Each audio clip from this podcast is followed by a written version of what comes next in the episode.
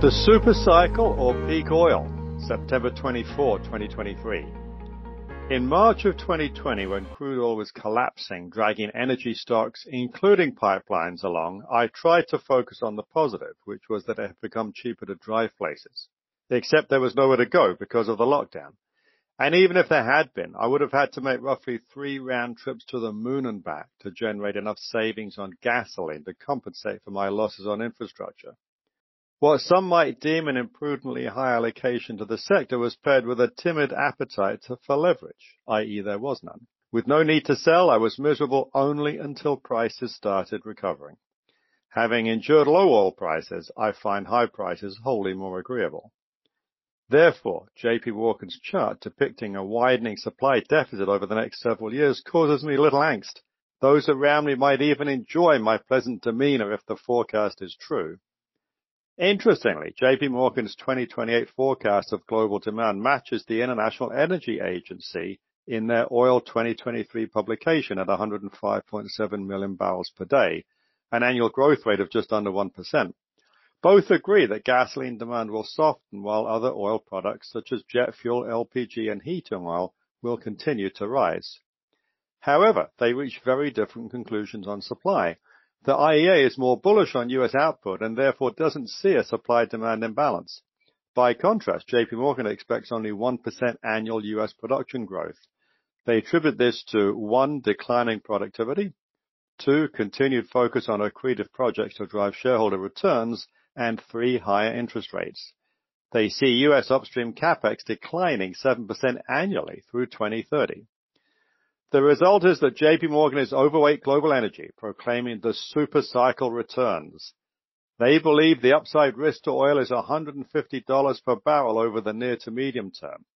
They see a higher for longer outlook as financial discipline and increased cost of capital combined with institutional and policy-led pressures driving an accelerated transition away from hydrocarbons and peak demand fears. The IEA report strikes a more politically correct tone, asserting that increased investment in renewables is bringing peak oil demand into view. Reading it is supposed to leave investors in traditional energy despondent. JP Morgan disagrees. We don't see peak oil demand on our investment horizon 2030. They have a multi-year bullish outlook.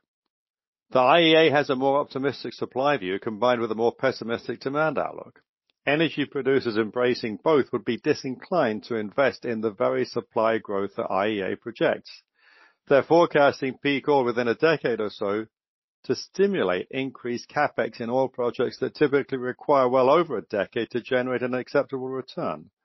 Only one part of that scenario can plausibly occur. Analysts at Citi and Bank of America are similarly bullish, which contrarians will view as evidence of an already crowded trade. If crude oil was falling, we'd note the unimportance of commodity prices to the pipeline sector.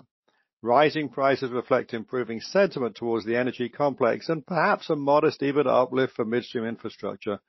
But given attractive valuations, as generalist investors have begun to revisit their exposure to energy, it doesn't take much to push the sector higher.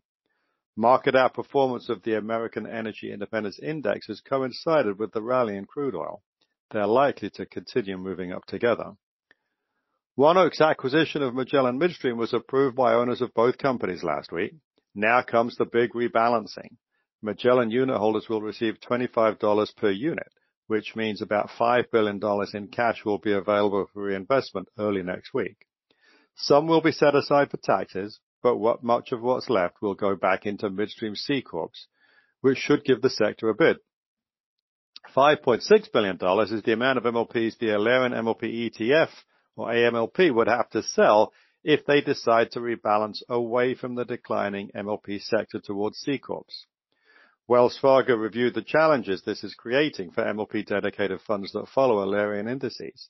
It's an issue we have noted in the past. The family of Invesco Steel Path funds would have to sell around $4.5 billion in MLPs if they similarly rebalanced.